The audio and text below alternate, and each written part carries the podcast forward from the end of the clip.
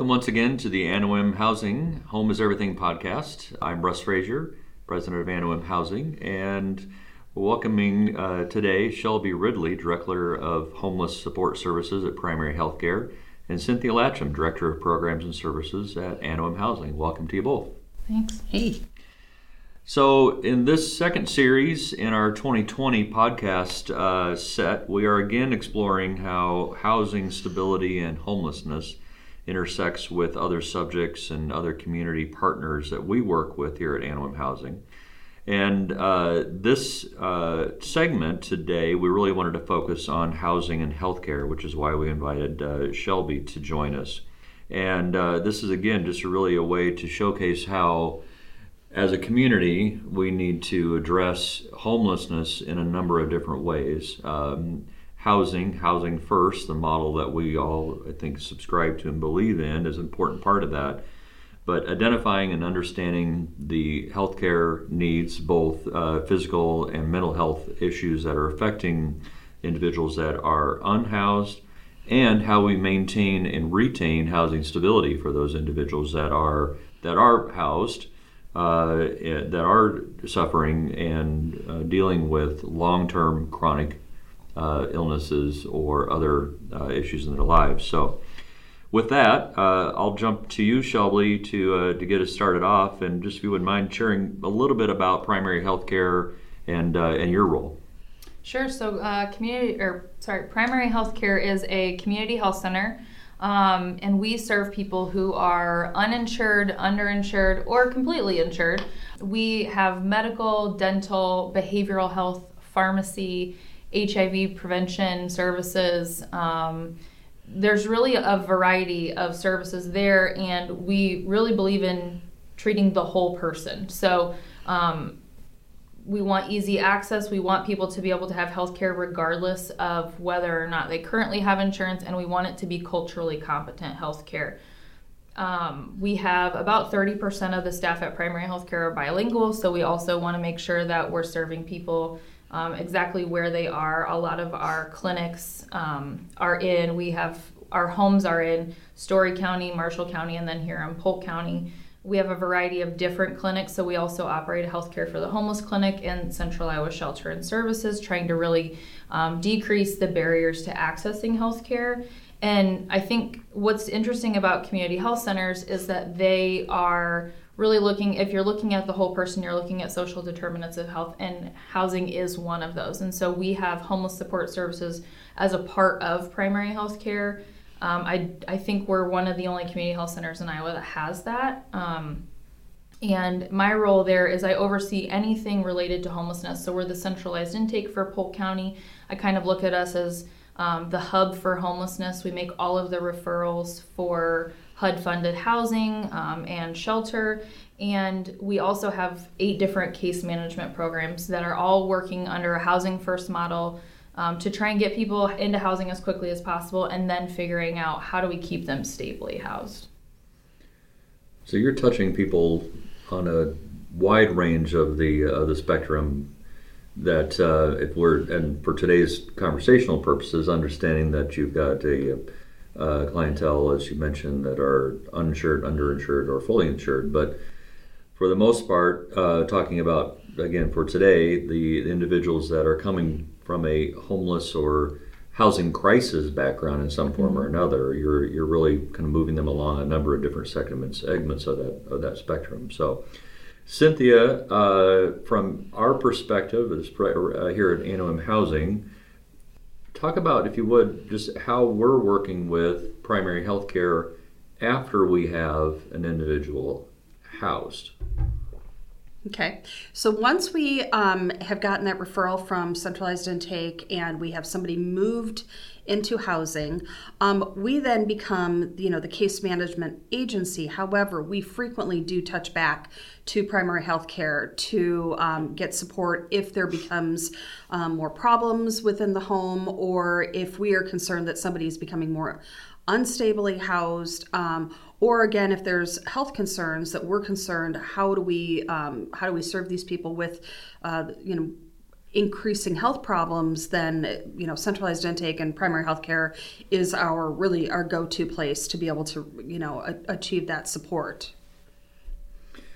So we both mentioned centralized intake. Um, tell me uh, or, or share for our listeners here uh, a little more about that and how it how it came about and really the history of, of centralized intake. Shelby, you want to start with that? Sure. So in 2015, um, Polk County moved to a centralized intake, which essentially means that each client who would have maybe gone to five or six different agencies to get their needs met before come to a single front door. And at that front door at primary health care, they are able to complete an intake. And because we all have a shared data system, with the client's permission, they're only sharing their story once with us. We're trying to get as much information as we can. And during that intake, we're assessing, prioritizing, and trying to make the right referral at the right time. So we think that it's important to understand where people are at and to only make appropriate referrals, knowing that if we provide um, five referrals and they don't work out, they're not trusting us and they won't likely come back. So we want to make right referral at the right time. We want to provide client choice, but we also realize we have to prioritize because we don't have enough resources for what we really need in our community. Um, and so we use a prioritization tool as a part of that. We also look at people's length of homelessness. And during that time, we're also assessing for any public benefits or if they need any. Um, referrals to like medical or dental and we try and make those connections right there knowing that we may never see that person again or they may come back and see us once a week just because we're a good touchstone.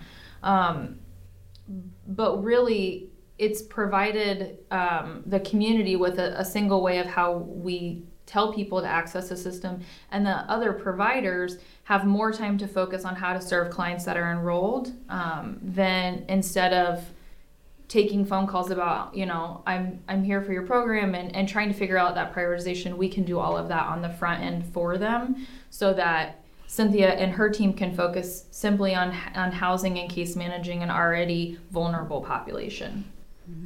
So, at the place that we get the referral, we know that um, in order for people to qualify for our, home pro- our programming, they have to be long term homeless and they also have to have that disability. And so, um, we're able to work with um, primary health care to make sure that all of those um, those requirements are met.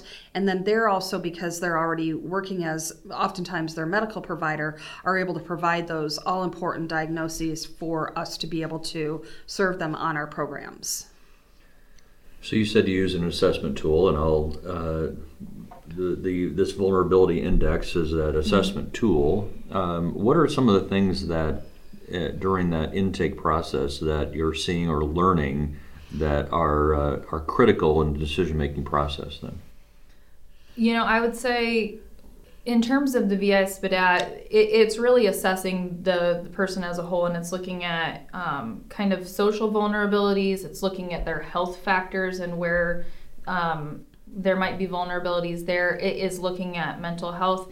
I would say people who have not been treating their physical or their mental health are often more vulnerable um, and that that other things kind of fall to the wayside when um, their mental health or substance use are really exasperated by their homelessness. And so we're kind of looking at a, a myriad of things and they're usually converging. Um, it's not usually just one thing when they're coming in and they're doing their intake. Um, and the vi SPDAT is just an objective way for us because it's a client self-report. So it's it's not allowing us to provide any of that input. That's the client just simply reporting, you know, this is where I'm at. It's yes or no answers. And then we can really see how how vulnerable people are and that allows us to prioritize. So Cynthia, how's that changed how we have uh, at Anawim been working or the, the, uh, the type of individuals that we've been working with in the last, say, two, three years? It's it's actually completely changed. So the old system allowed um, for different case managers to advocate for a person in order to get into housing. And we're not saying that that advocacy is a bad thing, but frequently, if you have an advocate, you aren't the most vulnerable because you're able to have already accessed some sort of help or services. So by changing this up and doing the prioritization system, we're making sure that the people who are being referred to our programs are the most vulnerable based upon the assessment tool. And it also means that it takes a lot of our subjectiveness. Um, you know, like someone's story really sounds really horrific today, but who's to say that somebody else's story tomorrow might be worse or or better. So we're not we're not listening to you know what we emotionally want to do. We're looking at you know where are people scoring in terms of, of vulnerability and then making those referrals that are to the best fit possible. Um, and then you know but what that means is that who we are now serving are incredibly difficult. Um, they're highly vulnerable lots more physical health problems lots more um, amputations um, and a lot more severe mental health um, definitely I think what I would want to emphasize to, to anybody that's listening to us, and we talk about this this vulnerability index, the VI SPID the tool that it's we're talking about, and the word vulnerability, we I want it to, means to be understood that uh, we're really measuring somebody's likelihood of dying tonight. Mm-hmm. That's effectively what we're talking about is is death of these individuals. That if we don't act, uh, and so I think just to reiterate the seriousness of and uh, the urgency of that. And so I think that's part of what we end up deflecting sometimes in our own work is, is never forgetting by any means that we're not that that's the seriousness of it. But I think sometimes we have to put certain labels on things to, in order to somewhat numb ourselves in the idea that we're talking about individuals that uh, without our uh, help uh, may not be with us tomorrow and, uh, and so I think that's just important. I think to a message that we need to, to, continue to carry forward as a to our community to better understand the importance and, and urgency of our work. Correct, and we also know that when people are living outside, that their life um, that their length of life is greatly decreased. So even when we do get people moved in um, and we we try and address health needs and those sorts of things, we frequently are seeing um, very shortened lifespans as well. So let's shift a little bit and talk about more specifically to to mental health and uh, with um, knowing that mental health resources uh, in the state of Iowa, uh, not to mention here in Polk County, are limited, uh, both in um, available resources and, and, that includes financial uh, resources. What are we as a community here, specifically to Polk County, doing to to address with what resources we have available, uh, Shelby, uh, to to address some of the needs that we're finding for for this population? So I would say there's a couple of things. One of uh, primary healthcare's model is that we have b- integrated behavioral health in all of the medical visits. So we have a behavioral health consultant that is in each clinic, and so uh, the the consultant can come in for each medical visit and kind of check in and see where things are, and they can do some kind of short term interventions for that person. We also have an outreach therapist who spends half of her day at Central Iowa Shelter and Services and half of it in the clinic, seeing people who are experiencing homelessness for therapy, which I think gives access in a way that they had not previously been given access. Um, primary health care has a nurse practitioner that focuses on mental health and just trying to give access in another way because we realize that some of the larger systems have really long waiting lists for appointments and that if you're missing appointments that you're likely to not be able to get in for another eight weeks. And we realize that when you're experiencing homelessness and, and sometimes even after you're in housing missing appointments is frequent. And if you don't know where you're sleeping tonight the appointment isn't the first thing on your mind. Food and shelter is the first thing on your mind. And so we have a little bit of flexibility in being able to serve people. And we think we have a little better understanding of where they're coming from uh, you know, our providers, um, they they understand the population that we serve um, a little bit better maybe than just a regular primary care provider, and so we're trying to assist that way. We also have a partnership with. Um, and Eyerly Ball for people who have long-standing mental health who may not be referred to, uh, you know, a HUD-funded project to be potentially served in service coordination or care coordination ongoing um, with that mental health diagnosis and, and trying to get some supported living services. But what we're seeing is that people who have a lot of mental health symptoms that we're now serving them where previously they're they would have been served in another system and they might best be served in another system, but that system no longer exists in the way that it used to. And so we're taking care of people with a lot more challenges than we used to. And that's made us as service providers, I think, have to adapt how we serve people and what we understand about mental health, which means we need to have some continued training on on how do we handle that. Is it is it that a result of that? Uh, and it sounds like I, I'm hearing you correctly that you've by default been a the net for many people who have fallen through the cracks of our system or gaps in our system that are landing with you or no place else to go. Is that overstating or is that no? That's right? I mean I think that's true. Um, there's a variety of different systems that have changed over the last five years that don't the funding either no longer exists or this person may have been so challenging that they were not even able to function in that specific system. And so we end up caring for them.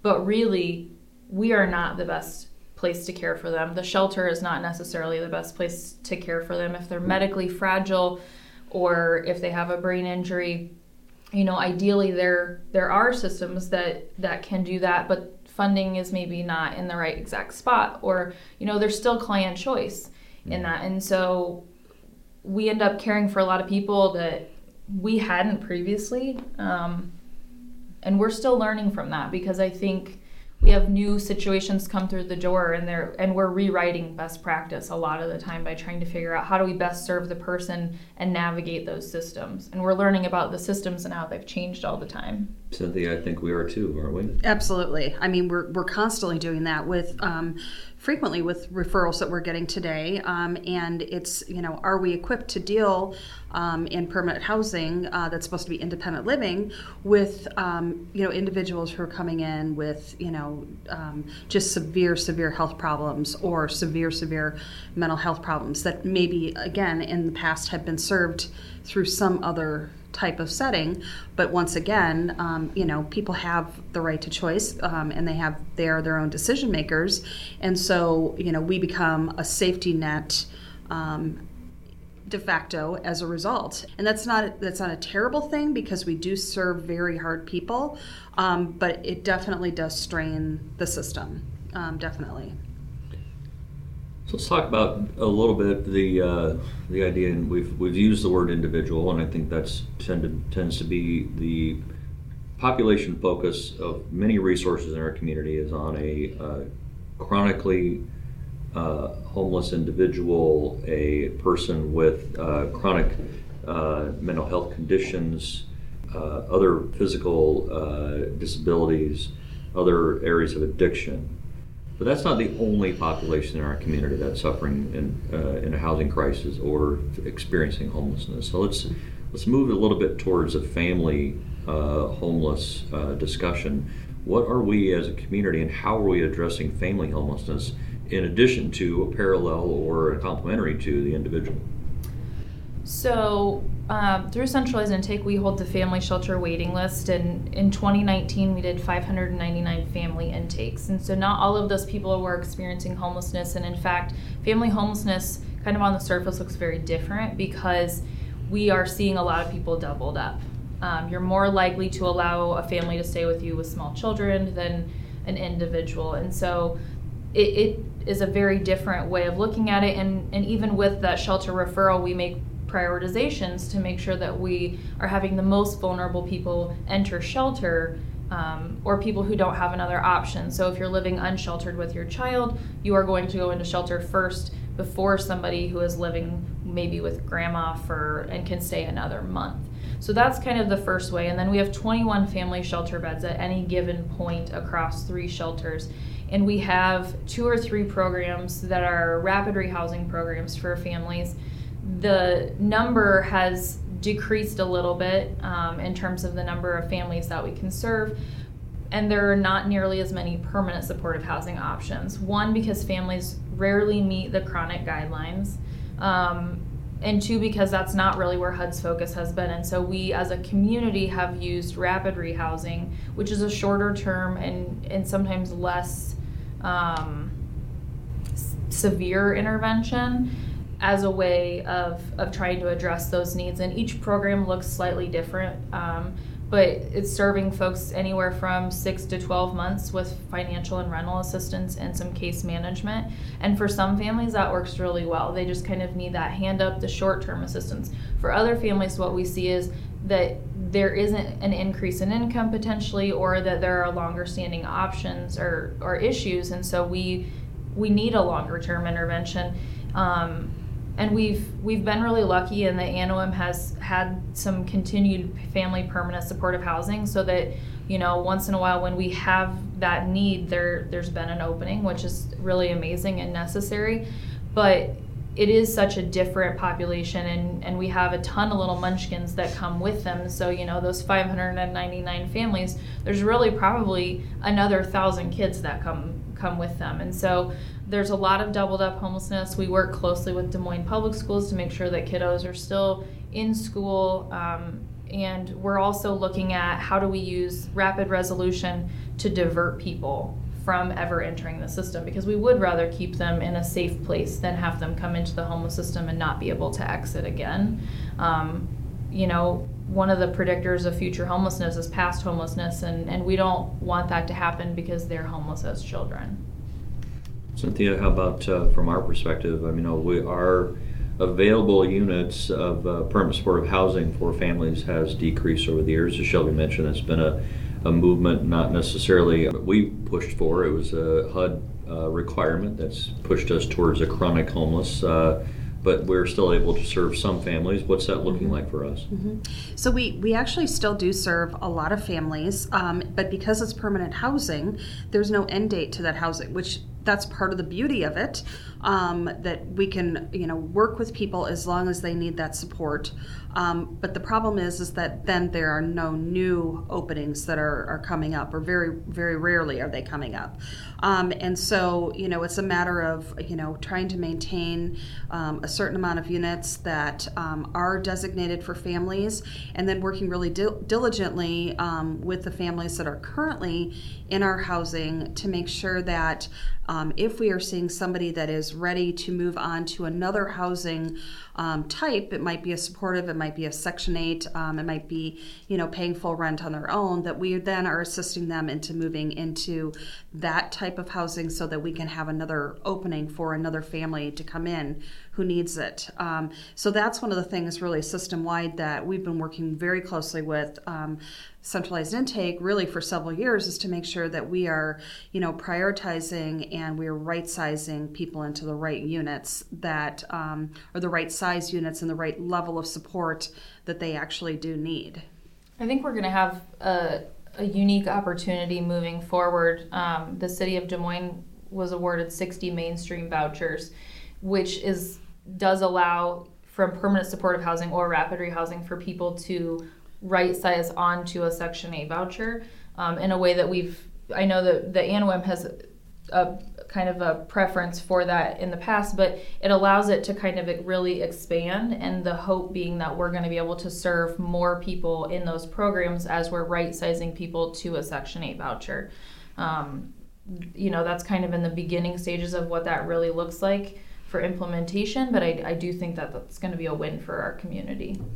Yeah, I think we would definitely want to see that uh, and see that relationship uh, better evolve with uh, utilizing a, a, broader set of resources in our mm-hmm. community, whether it's um, you know the this full spectrum of, of housing and addressing homeless housing uh, or moving homeless individuals and families through that continuum starting whether it starts at shelter uh, all the way to um, you know self-sufficiency and the scale in between there so so a little bit about um, how information that we're gathering from from in, from folks that are walking through the door of centralized intake at primary health care and and as we look at some of the data trends and what we're finding now in the community that there are um, some amount of demographic, a little bit of demographic disparity that may be happening that was unknown to us until I think we really started digging in to say, are, is as the data started becoming available. What what do we learn from that, and maybe some directions that we can start going from there? And either of you can start with that. Well, I think p- part of it is that we were looking at um, if we look at the population of who is homeless, and then we look at who is being served in homelessness program or assistance programs, so permanent supportive housing. So there's the percentage of people who are um, people of color being served in. Uh, or who are actually experiencing homelessness is not the same as the number of people who are being served in permanent supportive housing. So there's, we should see a, a, a closer correlation between who is homeless and who is being served in permanent supportive housing. And I think that is where we found that there is that disparity. So if the general population is, you know, X of of um, you know people of color, and then our portion of people that we're being serving that we are serving in permanent supportive housing is much less than that, then we then are not serving the correct population. You know, from a centralized intake perspective, we want to build rapport with people as quickly as possible and make them feel comfortable in sharing um, kind of what's really happening. And that's important because we want people to feel like they can can really tell us what's happening. With that being said, we realize that a lot of people don't have a lot of trust in systems and that sometimes that is decreases what they're willing to share with us. Um, and we have to understand that as as a whole. Um, and then how you know how do we address that and how do we make people feel comfortable um, in sharing that. You know, there may be less sharing of a disability that they have, um, and or maybe you know physicians are not diagnosing that um, at the same rate. Um, but we want to make we want to make sure we get all of the information, and sometimes that means that we don't do the intake at the very first meeting, and that it, it takes that progressive engagement. Um, of meeting with the person over a period of time to build that relationship so that when we do the intake or when they're ready for that, they're they've shared that through conversation um, so that we can make the right referral at the right time. And then we're also looking at um, in terms of the vi SPDAT and are there additional questions that as a, a continuum we can implement through centralized intake to make sure that if there are, are gaps in where we're assessing people that we can better address those. Um, and so we're looking at a variety of different questions through the racial equity um, committee. Um, and hopefully that will make sure that a, a, different there's a wide variety of things i think that, that they're looking to address um, with those questions to hopefully make sure that that we're serving the people that we know need to be served but maybe hadn't been prioritized um, before based on information that we didn't have. So uh, shifting a little bit to the uh, the idea of housing first and I think we've just touched around the edges of it just a little bit here uh, in conversation so far. Housing First is a community. Uh, we are using the uh, the VI SPDAT, the Vulnerability Index, to assess uh, the individuals of, of greatest need and moving them into housing and then supporting them through uh, the rest of their needs that we've identified uh, mental health, substance abuse, and everything like that.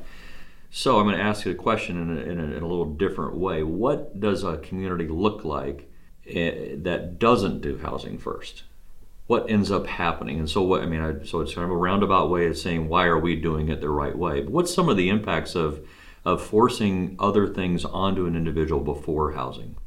How can they? How can we? How? Why are we making them more successful today? I think there's less engagement when people when you're not in a housing first community um, because you know that there are hoops to jump through, and so they may try and fail at that, and then there's discouragement. So there's just a kind of disengagement with the system. Um, and and that's obviously not good because then you have more people experiencing homelessness for a longer period of time, mm-hmm. um, almost aging into chronicity mm-hmm. by virtue of not wanting that. You're also not honoring a client's choice and, and saying you know what's best for them. And really, I've not had their experiences and and I can give them a lot of options that I think are great, and they will make the choice that that works for them best. Mm-hmm. Um, I think you end up serving people sometimes that you think you like, um, if there's not a prioritization, if we're not operating under housing first. So, um, you know, it's almost like choosing to serve the folks who um, who are the most engaging or who, who you most can empathize with. And um, and when that happens, then we're not we're not serving the people who most need the housing, um, and we're not offering it to them. Um, those are the folks that are, you know, deep in the woods, kind of just doing their own thing.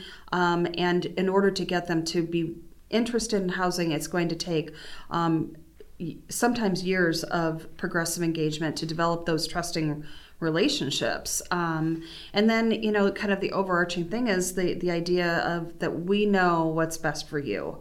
Um, and, you know, in order for us to be successful in housing people, we need to be partnering with people and making sure that they are a whole part of the process. Mm-hmm. Um, and then you, you know, you also then are, are believing that those people have you know dignity and they also have um, that they're experts of their own experiences and they're experts in knowing what they need in order to you know to solve their problems um, so the housing is is a tool to do that, but it's it can be really tough.